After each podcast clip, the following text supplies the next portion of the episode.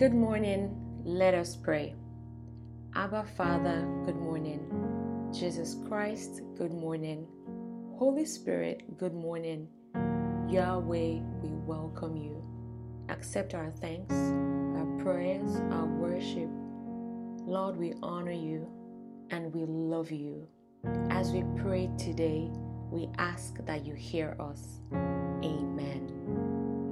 Lord, your word says the sacrifices of God are a broken spirit and a contrite heart. Lord, today we ask that you give us a broken spirit and a contrite heart. Keep us humble and teachable. Give us a heart and faith like a little child. Teach us to be meek because you said Blessed are the meek, for they shall inherit the earth. And this is our mandate and our domain and our mandate to take dominion over the earth. So teach us to be meek so that we can take dominion over the earth.